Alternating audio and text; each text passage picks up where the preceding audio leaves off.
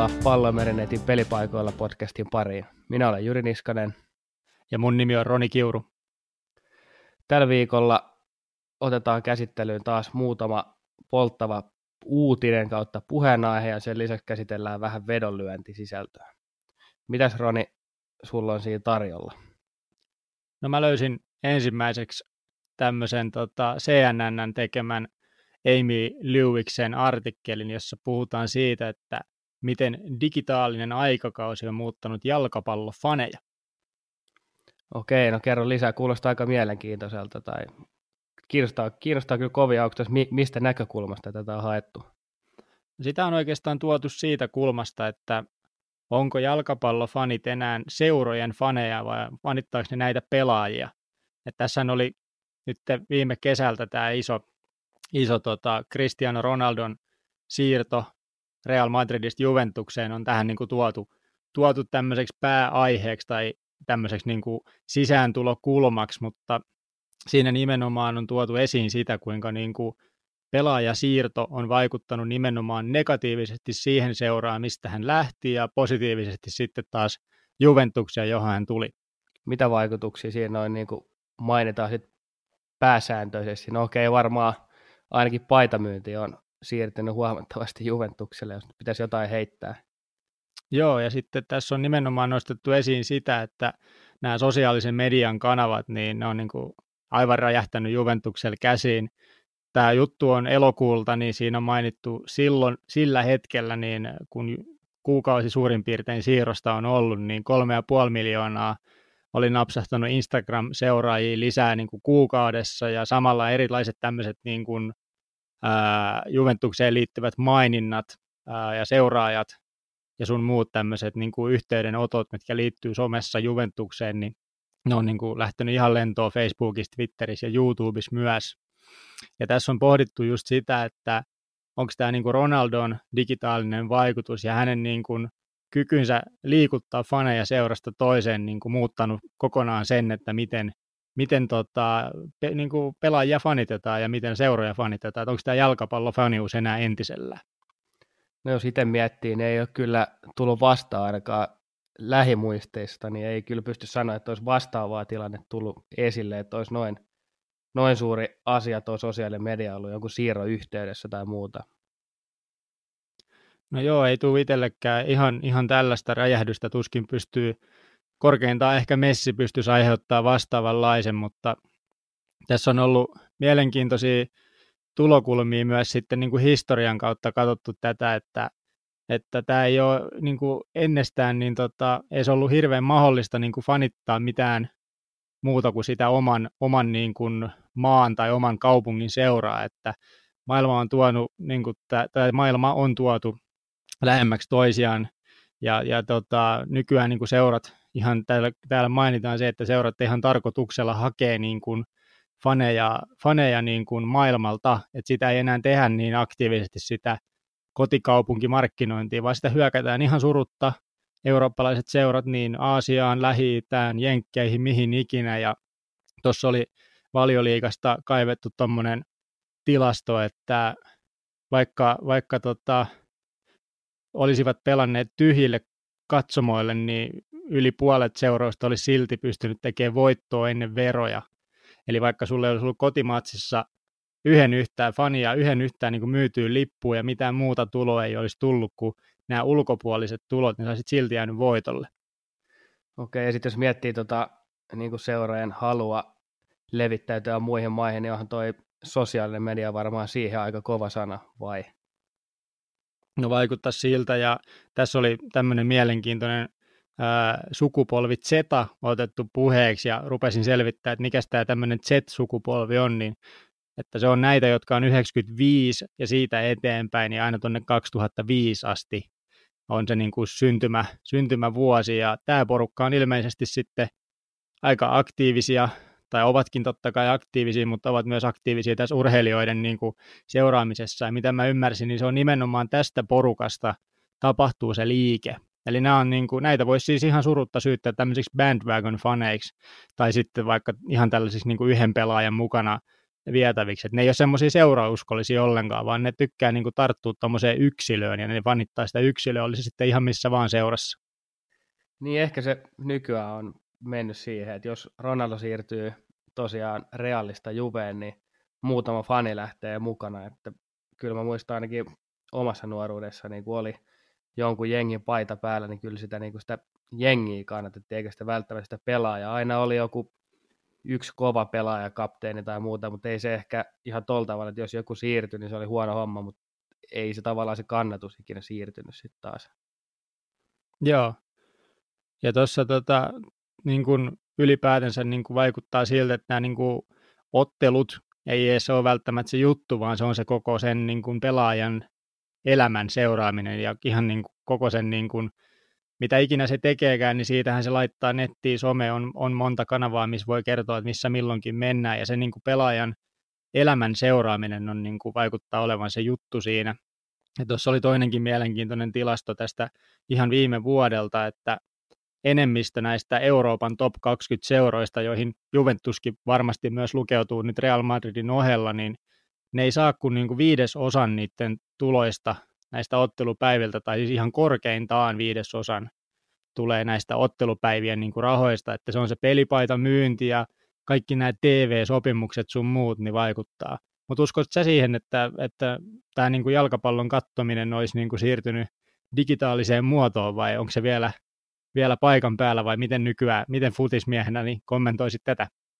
No itse futismiehenä niin futis on aina tietenkin parasta paikan päällä, mutta kyllä mä uskon myös osittain tuohon digitalisaation muutokseenkin siinä mielessä, että kun on, meillä on Viaplayta ja kaikkea muita palveluita tarjolla ja näkyy koton kaikki kanavat, niin on se tietysti helppo, helppo jäädä tuota himaankin siinä välillä, mutta ja se on varmaan yksi iso ongelma myös Suomen futiksessakin täällä niin kuin kotimaassa, että on, on vaan liikaa niitä paikkoja, milloin ei tarvitsisi mennä katsomaan, että ei se välttämättä ole sit lipun hinnasta kiinni. No just näin.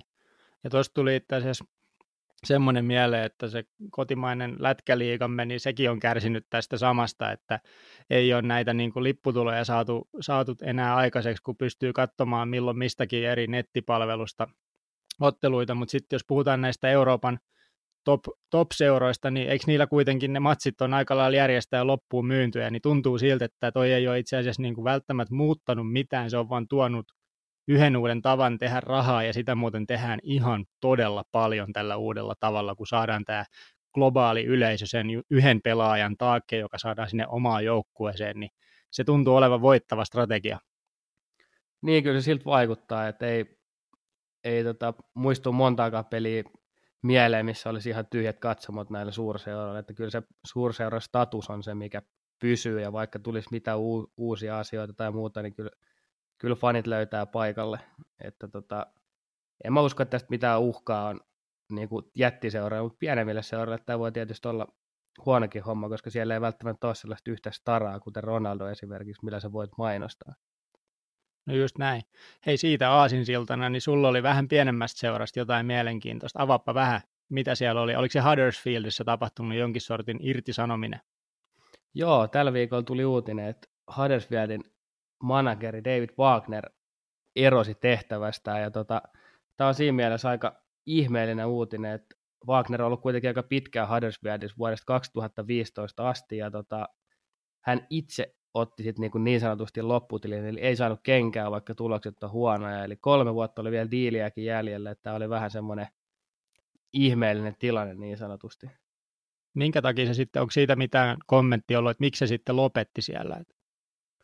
No ainoa, ainoa, mikä tässä niin kuin järkevä selitys oli, että, että Wagner halusi ilmeisesti vaan tauon koutsaamisesta, ja tota, se kuulostaa vähän oudolta, mutta jos nyt itse miettii, että olisi valmentaja, niin tot, ja sitten sulla tulee semmoinen fiilis, että ideat on vain yksinkertaisesti loppu, niin onko se sitten parempi vaan päästä irti siitä, kun vääntää väkisin, niin sitä mä, ehkä se on oikea ratkaisu. Niin, voi varmaan siis, jos se on, jos se on sulle niin kuin, että se ei sitä sun uraas häiritsee, että jos, onko, se, onko se Wagner sen tasoinen kaveri, että se voi pitää välivuoden ja tulla ihan yhtä kovana takaisin, että kukaan ei huolestu siitä, että jos hän niin kuin skippaa nyt yhden vuoden tuulettaakseen aivojaan, niin että se ei niin kuin sitten, sitä ei pidetä huonona juttuna hänen tulevaisuuden tai ylipäätänsä, että joku seura sitten vähän vierastaisi hänen palkkaamista. Uskotko että siinä voi olla jotain tuommoista riskiä? No en mä usko, tämä on kuitenkin aikamoinen satutarina suorastaan, mitä Wagner on tuo Hadesvietissä tehnyt. Se alkoi se projekti silloin vuonna 2015 siitä, että Wagner säilytti Hatsin Championshipissa, eli nykyistä sarjaa yksi, yksi poras alempana, ja tota, sekin oli jo su- pieni ihme, ja sitten seuraavalla kaudella niin Wagner nosti Huddersfieldin champ, to, to, to, to, tietenkin valioliikaan, niin olihan se aika kova juttu, ja siellä oli hauska tällainen preseasonin tarina siltä nousukaudelta, kun monet pelaajatkin on sitä kertonut, että Wagner tota, keksi yhtäkkiä sellaisen homman, että lähdetään johonkin Ruotsiin jollekin autiolle saarelle ja sieltä otettiin pelaajilta kaikki kännykät ja kaikki muut härpäkkeet pois ja ruuat ja kaikki piti tehdä itse, eli käytännössä ne heitettiin niin kuin saarelle, niin se oli, piti vaan selviytyä neljä päivää ja voin kertoa, että pelaajien kommentit oli sitä luokkaa, että on ollut vähän ihmeissään. Okei, okay. onko tota, oliko siellä niin kuin täys tällainen, niin kuin, että et, et, et sulla ei ollut mitään periaatteessa kontaktia ulkomaailmaan, että et sä olit niin kuin täysin pimennossa vai oliko siellä kuitenkin tyyli telkkarit tai tällaiset käytössä vai onko siitä tietoa? Mun käsityksen mukaan kaikki elektroniset laitteet oli kielletty, eli siellä oli saari ja sitten tämä uusi jengi, ketä siellä oli. Siellä oli paljon, paljon ulkomaalaisia pelaajia, eli paljon uusia pelaajia. Jengi meni käytännössä uusiksi ja se olikin se oikeastaan se suuri syy, minkä takia Wagneri olevinaan vei ne sinne saarelle. Ja tota, johtokunta oli antanut sille projektille luvan, vaikka se kulma maksokin aika paljon Huddersfielдille, mutta jälkikäteen sanottuna niin ilmeisesti hyvin toimi, vaikka pelaajat teistä silloin hirveästi arvostanutkaan. Joo, kyllä. Tuommoisia niin en ole vastaavaa kuullut, että ihan, ihan jonnekin saarelle – saarelle asti olisi lukittu, mutta ilmeisesti siis Huddersfield niin nousijana sai säilyttää sarjapaikkansa. Mikä siellä on tällä hetkellä Huddersfieldin tilanne? Nyt on ilmeisesti huonosti mennyt vai? No, tällä hetkellä tilanne on aika heikko, että Huddersfield on sarjan viimeisenä ja tota, pisteet pitäisi alkaa raapimaan jostain kasaan, jos meinataan säilyä. Et tokihan toi Huddersfieldin materiaali on todella heikko, yksi heikoimmista ja tota, se oli kova suoritus jo viime kauden, että joukkue säilyi, ja nyt näyttää taas tosi vaikealta, mutta itse kyllä toivoisin, että tämmöinen sympaattinen seura säilyisi sarjassa, totta kai. Kyllä, kyllä. Hei, siitä tota, otetaan Aasinsilta vedonlyönnin puolelle, niin ota ensiksi kantaa siihen, että lähteekö se Huddersfield nyt sieltä nousuun, että voisiko ne tarjoa hyviä kertoimia nyt sitten, kun uutta coachia on luvassa, niin onko se, onko se semmoinen tällainen tota, salaman isku joukkueen tehoihin siinä vaiheessa, kun uusi coach astuu puikkoihin? No yleensähän valmentaja vaihto piristää oikeastaan mistä tahansa lajissa, niin kuin se pari peliä ehkä tai parin pelin jälkeenkin, mutta tä, tästä mä en ole ihan varma. Wagner oli kuitenkin tosi pitkään seurassa ja se pelaajat arvosti sitä ja kaikki fanit arvosti sitä. Tässä, tässä kohdassa mä en ole kyllä ihan varma, että kertoimia kannattaa ehkä katella, mutta en mä nyt ihan välttämättä lähtisi kovin helposti Huddersfieldin kelkkaan niin kuin ihan pienillä kertoimilla. Joo, all right. Mutta hyvä. Siirrytään sitten meidän vedonlyönnin puolelle ja tällä kertaa niin tota, me otettiin vanhat tutut, viime jaksosta tutut viikon miinat ja viikon haut, mutta sitten pikkasen henkseleitä paukutellen päätettiin napata myös viikon varma. Eli tota, siellä on nyt sitten kolme kohdetta poimittu per henkilö ja mistä me haluttaisiin aloittaa? Pitäisikö me aloittaa tuosta teikäläisen miinasta, mikä tulee tuolta NFL puolelta? No otetaan, otetaan ihmeessä ekana sieltä, sieltä kiinni ja siellä on tosiaan nytten playoffien konferenssifinaalit luvassa ja siellä sunnuntai maanantai vastaisena yönä kello 1.40 niin pelataan Arrowhead Stadiumilla Kansas City Chiefs vastaan New England Patriots. Eli siellä on Chiefsit kotona, Patriotsit tulee vieraisiin ja siellä on todella todennäköinen tämmöinen vedonlyöjän ajattelu tulee kulkemaan tätä luokkaa, että en uskalla vetää Tom Bradya vastaan, vaikka Chiefs onkin suosikki ja on kotona, ja Patriots on vieraissa tällä kaudella hieman yskinyt, mutta koska kunnioitan Tom Bradyä, niin en, en uskalla tuohon, tuohon kulmaan tarttua, mutta sitten hyvillä mielin löydän Coolbetin over-under 55,5 rajalla, ja lyön siihen ihan sokkona overia, koska Kansas City Chiefsin ja New England Patriotsin hyökkäykset on niin sanottuja juggernautteja, eli pisteitä tulee, ja sitten taas toisaalta noi puolustukset on ollut mitä on, ja varsinkin Chiefsin puolella se niin kuin joukkueen identiteetti on nimenomaan se ollut koko kauden ajan, että tehdään vain enemmän kuin toinen, niin lopulta voitetaan. Eikö toi, satu itse asiassa katsoa nämä molempien joukkueiden edelliset matsit, mutta eikö tuossa Chiefsin matsissa, niin Chiefs puolustanut sitten loput kuitenkin yllättävän hyvin. Eikö se ollut vähän yllätys kaikille? No joo, ja tästä, tästä just se oikeastaan, minkä takia mä ton, ton totaalirajan tuohon Miina-puolelle löysin, on se, että jos puhutaan, että mikä, mikä niin kuin, kaikki, ketkä seuraa lajia, tietää tämän, tämän hyvin, mutta mikä niin kuin on Tom Brady heikkous? No se on se, että jos sä saat siihen painetta. Eli jos sä pääset sen iholle, sä pääset kaataa sitä maahan ja sille ei ole aikaa operoida, niin sitten sen peli menee aivan sekaisin. Se on nähty vuodesta toiseen tai jopa vuosikymmenestä toiseen tässä hänen tapauksessaan. Ja Chiefsillä oli Andrew Luck jatkuvasti viime ottelussa, eli Indianapolis Coltsin QP, niin se oli ihan hätää kärsimässä, kun sieltä tultiin iloisella pass rushilla, niin kuin hienosti englanniksi todetaan, niin tultiin, tultiin päälle ja pystyttiin dominoimaan sitä hyökkäyksen linjaa.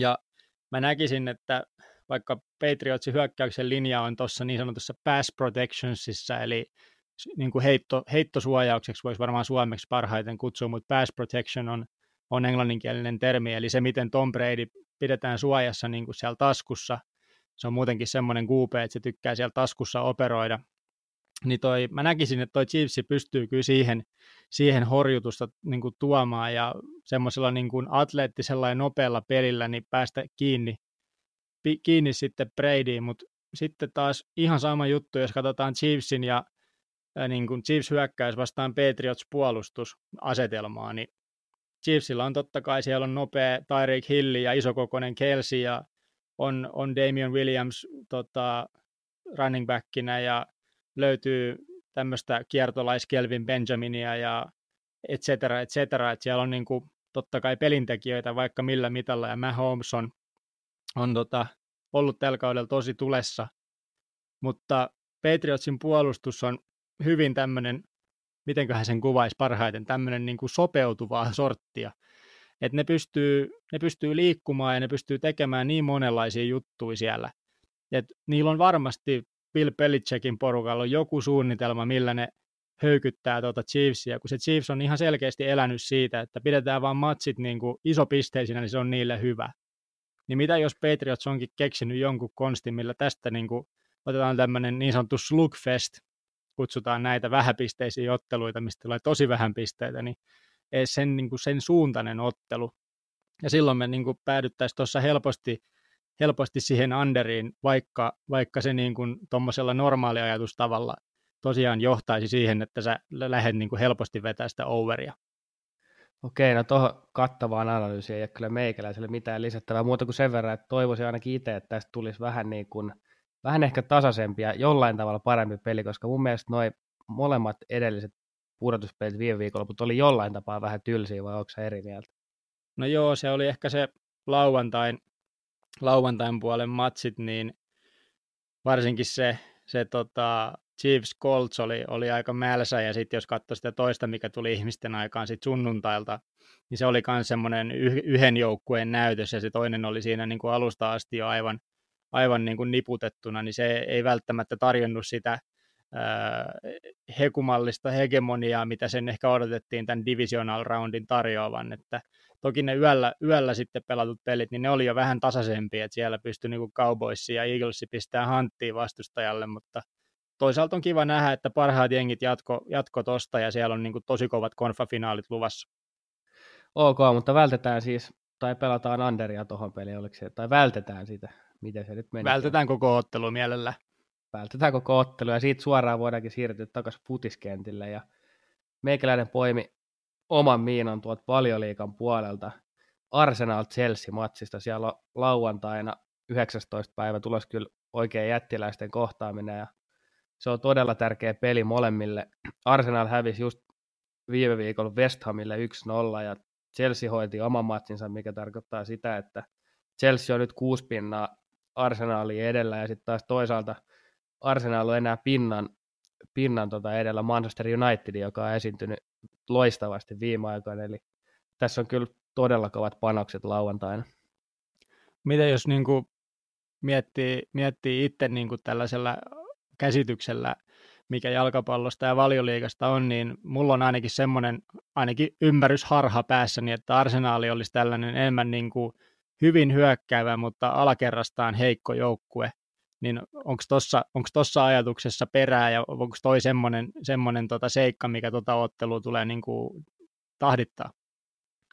Joo, kyllä toi ihan oikea havainto. Eli kyllä Arsenalin hyökkäyspeli ja ylipäätään hyökkäyspään pelaajat on niin kuin jopa valioliikan parhaimmista, että siitä, siitä se homma ei tule jäämään kiinni, mutta sitten taas toi puolustuspeli, niin se on niin kuin myös Emerin aikana ollut ailahtelevaa ja pienemmätkin jengit pystyy haavoittamaan tuota puolustus todella helposti. Ja siitä on hyvä esimerkki toi edellinen matsi West Hamia vastaan, vaikka se päättyi vaan yksin olla, mutta kyllä West Ham sai siinä matsissa niin todella monta laadukasta maalipaikkaa ja olisivat voineet tehdä enemmänkin kuin yhden maalin.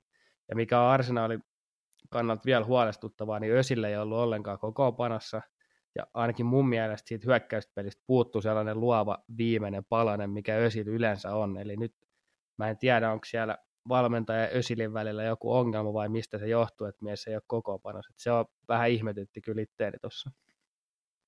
All right. Mutta tota, mitä sä uskoisit, että, että niin tuommoinen tavan seuraaja saattaisi tuohon haluta pelata ja mitä sen kannattaisi tuosta pelistä sitten välttää? No mä luulen, että toi Arsenaalin kotivoiton kerroin tavallaan himottaisi, jos ei tiedä ihan tarkkaa taustoja, ja sen takia mä valitsin sen oikeastaan tähän miinaksi, koska sitä ei mun mielestä kannata pelata, että Chelsea on kyllä todella kova jengi, ja vaikka on vieraissa, niin toi tulee olemaan kyllä todella tärkeä peli molemmille. Et vaik- vaikea on kyllä uskoa, että Arsenal on voittaa, että tasuri on kyllä lähempänä todellisuutta kuin esimerkiksi Arsenalin voitto, että jos mun pitäisi tuohon jotain panoksia laittaa, niin mä laittaisin ne Tasurille tai Chelsealle, mutta Arsenalin mä jättäisin väliin tuon puolustuspelin takia ihan pelkästään. Alright. Mites otat lyhyesti vielä, tai otatko lyhyesti vielä kantaa, että tuleeko siellä paljon vai vähän maaleja? No toihan oli helppo kysymys. No tota, kyllä mä luulen, että, että tota, ehkä tässäkin voidaan odotella maaleja. Kyllä se Arsenalin hyökkäys sen yhden onnistuu Chelsealle tekemään. Sitten taas mietitään, että Arsenalin puolustus on haavoittuva ja siellä on Hazardia ja kumppaneet Chelsealla juoksemassa sinne linjan taakse, niin kyllä tuossa pelissä maaleja tulee. En ole katsonut vielä itse asiassa overin kertoimia, mutta kyllä se varmaan sinne suuntaan menisi oma, oma veto. Joo, eli voisi tulla se kolme legendaarinen yli, yli kaksi puoli. No kyllä mä luulen ainakin enemmän kuin alle kaksi puoli. No Arsenalin pelit on kyllä todella pahoin veikata noin lähtökohtaisesti muutenkin, että sieltä ei oikein tiedä, mitä sieltä aina tulee. Kyllä, kyllä. Hyvä. Miten sitten, tota, haluatko seuraavaksi tarttua hakuun vai varmaan? No voitaisiin ottaa seuraavaksi noin viikon haut melkein tähän kohtaan. Mä siirrän pallon heti sulle, koska sulla on jälleen kerran tälläkin viikolla isompi kerroin kuin meikäläisellä. Joo, mä, mä lähdin tonkimaan Serie Aan ää, lauantain otteluita. Siellä 9, 19. päivä ensimmäistä kello 21.30, niin olisi Internationale vastaan Sassuolo. Ja Interi on toki niin kuin paperilla parempi ja sarjataulukossa parempi ja varmaan monellakin mittarilla parempi joukkue tuossa, mutta sitten mä huomasin, että keskinäiset ottelut on viimeiset neljä ollut Sassuolo heiniä, että se on ollut on se sitten ollut himapeli tai vieraspeli, niin Sassuolo on niin kuin neljä kertaa näyttänyt kaapin paikan, että kumpi määrää. Ja, ja tota, sillä mä niin kuin ajattelin, että no, että ihan hyvältä vaikuttaisi, että mitäköhän toi Sassuolon kerroin on, ja siellä olisi Kulbetilla 7,7 kerroin. Toki vierasvoitto, vierasvoittoa tässä haettaisiin, mutta jos, jos jotain tuommoista hakukohdetta pitäisi, pitäisi niin kuin viikonlopulta löytää, niin mä tykkäsin tosta kaikkeista eniten ja ehkä enemmänkin vielä sitä kautta mä mietin, että se Interin taas niin kuin se Interin voitto on niin kuin liian, liian todennäköinen niin kuin kertoimien valossa, että, että sitä, sitä en niin kuin uskaltaisi pelata, mutta ehkä ton Sassuolon niin kuin suoran voiton tai sitten Sassuolo ja tasan vaihtoehtoina, niin voisi olla, voisi olla erittäin paikallaan, mutta mielenkiintoinen tosiaan toi, että neljä viimeisintä tämmöistä niin joukkueiden välistä kohtaamista, on ne sitten sarjasta, sarjasta tai kapista ollut, niin tota, Sassuolo on aina, aina määrännyt siellä, ja kyllä toi 770 siinä vaiheessa, niin kyllä se varmaan yhden, yhden euron ainakin kokeilun, kokeilun ansaitsee. No toi on kyllä aika kova kerro, ja itse asiassa tota, en mä nyt tota ihan täysin tyrmääkään. Meidän Inter on aika ailahteleva jengi ollut tällä kaudella, ja vaikka niillä on nytkin ihan, ihan hyvä jakso menossa, niin sinne väliin aina tulee sellaisia ihmeellisiä notkahduksia, ja nyt ne on toki Champions League-matseista ulkona, että ne voi keskittyä täysillä tähän liigaan, mutta on tos, on tos ideaa, että en mä ihan tuota tyrmää. että jännä nähdä, miten käy, mutta kova on Sassuolo kerroin kyllä. Joo, kyllä, ja varmaan sitten jos niinku haluaa turvallisesti pelata, niin lähtisi hakemaan jotain plus puolta toista maalia, plus kahta puolta maalia, että ne voi olla myös semmoisia ihan kohtalaisen kokoisia kertoimia, mutta otetaan nyt tällä kertaa toi iso, iso, iso 770 sitten meikäläisen hakukohteeksi. Ja perusteluna ehkä enemmänkin just se, että Sassuolo näyttää näiden, näiden välisissä otteluissa olevan aika vahvoilla, niin miksei sen ensi kerrallakin sitä voisi lauantaina olla. Mutta mikä sulla, mitä pystytkö, no sä sanoit jo, että kertoimen valossa ei, ei ehkä taas riitä, riitä haastamaan, mutta mikä, mikä siellä on kohteena ja mitä sä oot hakenut siihen perusteluiksi? Joo, kerroin, kertoimessa ei päästä kyllä lähellekään teikäläisen lukemiin, mutta myös mun valinta tulee Futiksen puolelta, ja tota, se tulee Bundesliigan matsista, joka pelataan tuossa sunnuntaina, ja se ottelu on Schalke Wolfsburg, ja tota, Wolfsburgille tarvitaan vieraissa kolmen puolen kertoimia about, liikkuu varmaan vielä suuntaan tai toiseen, mutta siellä on jännä tilanne siinä mielessä, että Wolfsburg on ottanut kuudesta edellisestä ottelustaan niin viisi voittoa ja yhden tasuren, eli formi on niin sanotusti kunnossa – ja joukkue löytyy kuntopuntarin kärkisijoilta ja tota, Schalke on pelannut vähän ailahtelevasti ja aika suuri pettymys itse asiassa on ollut tämä, tämäkin kausi. Sieltä löydetään keskikastista tällä hetkellä, niin tota, mä näkisin, että tässä voisi olla aika hyvä, hyvä sauma Wolfsburgilla napauttaa tuot kolme pistettä Gelsenkirchenistä. All right. Miten noin niin kuin ylipäätänsä, niin onko niillä, ootko kattonut, en tiedä, heitänkö sut syvään päähän tällä kysymyksellä, mutta oletko katsonut, että onko niillä millainen rasitustilanne esimerkiksi, onko milloin viimeksi pelattu tai milloin seuraava peliko, että onko siellä jotain tärkeää tulossa? No ei, ei tässä nyt ollut, Bundesliigakin ollut tässä hetken tauolla ja jengit on pelannut jopa pari ystävyysottelua tuossa välissä, että ei rasitustilan pitäisi olla mikään merkittävä.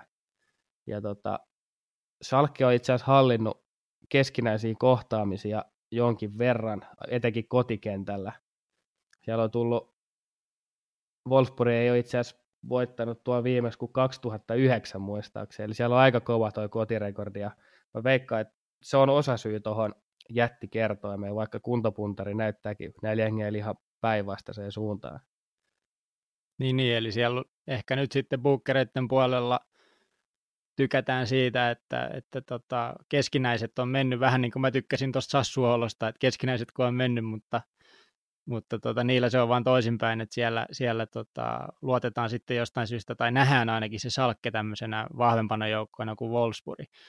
Mites, mä vähän haastan vierasottelu, mullakin on toki vierasottelu tuossa mulla, mutta onko se Wolfsburg niin vieraissa minkä, minkälainen joukkue ollut, että onko siihen, siihen antaa inputti? Se on ollut ihan kelvollinen vierasjoukkue vähintäänkin, että ei mitään, ei mitään erityisen menestyksekästä, mutta toisaalta ei mikään huonokaan, että tota, toi Salkke on ollut niille tietysti eräänlainen peikko, etenkin vieraskentällä, mutta ehkä se nyt voitaisiin murtaa sekin taika. Ainahan noita ajat joskus päättyy. Tässä on kyllä kyse aika isostakin peikosta tällä hetkellä, jos 2009 on haettu edelliset pisteet sieltä, mutta tota, on tuossa saumat, ja toi kerran on kuitenkin aika kova, ja jos nyt miettii, niin Wolfsburg on kuitenkin koko Bundesliga kolmanneksi paras vierasjengi tällä hetkellä, niin on, on sieltä raavittu kyllä tota pisteet vieraskentälläkin tällä kaudella. No niin, kuulostaa, kuulostaa ihan siltä, että kyllä, kyllä ton, ton taakse voisi vois taas itsekin astua ja varmaan sielläkin joku tämmöinen kombinaatio tasotusta vähän eteen tai, tai jotain muuta, muuta tasuri- ja voittotyyppistä vaihtoehtovetoa voisi vois siihen ehkä myös miettiä. Joo, juurikin näin, että toi on vierasvoitto aina tietenkin, vierasvoitto aina vierasvoitto, mutta kun on viikon hausta kyse, niin kovia kertoimia metsästetään. Juuri näin. Mutta sitten hakujen ja, ja tota, miinojen vastapainoksi, niin olemme rohkeita ja päätämme ilmoittaa, että mitkä on viikon varmat. Ja mä otin tuolta lauantain NHL Prime Timeista New Jersey Devils pelaa kello 20.00 Anaheim Ducksia vastaan ja Ducksit on tällä hetkellä todella rumassa tappioputkessa. Taitaa mennä jo pitkälti yli kymmenen matsia, mitä ne on hävinnyt peräkkäin. Ja Devilsistä mulla oli syntynyt aikanaan semmoinen käsitys, että ne on kovia tämmöisissä primetime-peleissä. Eli suomalaisten mielestä primetimeissa ja jenkkien mielestä näitä tylsiä päiväpelejä, joissa vähän läpytellään menemään, mutta mulla oli jostain syntynyt semmoinen käsitys, että Devils on kova primetime-joukkue, näin suomalaisittain katsottuna, ja sitten mä rupesin kaivaa vähän faktaa sen taustalle, ja kyllä, ne voittaa lähes järjestää näitä päiväpelejä.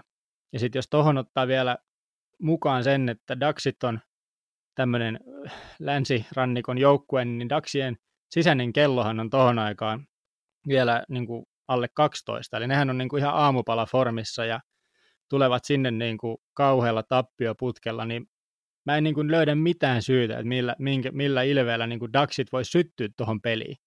Ja Devilsit sitten taas, niin niillä tuntuu maistuvan noin niin kuin primetimeit, Suomen aikaa primetimeit tosi hyvin, niin ne hoitaa tuon matsin. Mä sanon, että se on varma.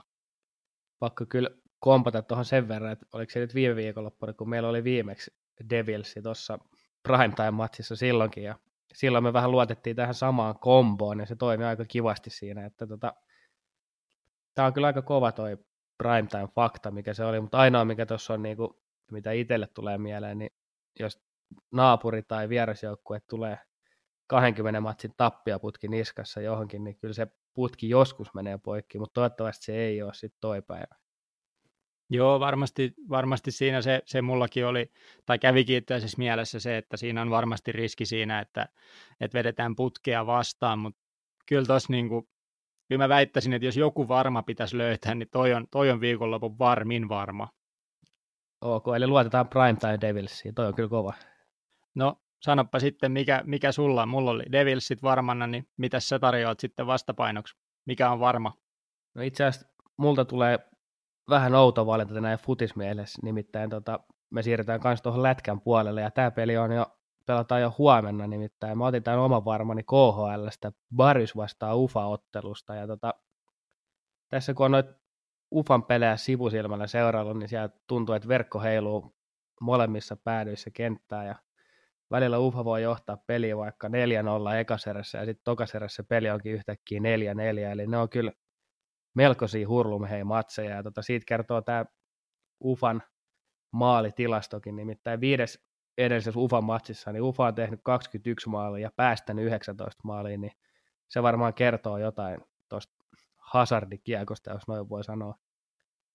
No joo, kuulostaa kyllä siltä, että siellä niin kuin tykätään enemmän tehdä niitä maaleja, kuin sitten taas edes ajatella sitä puolustuspelaamista.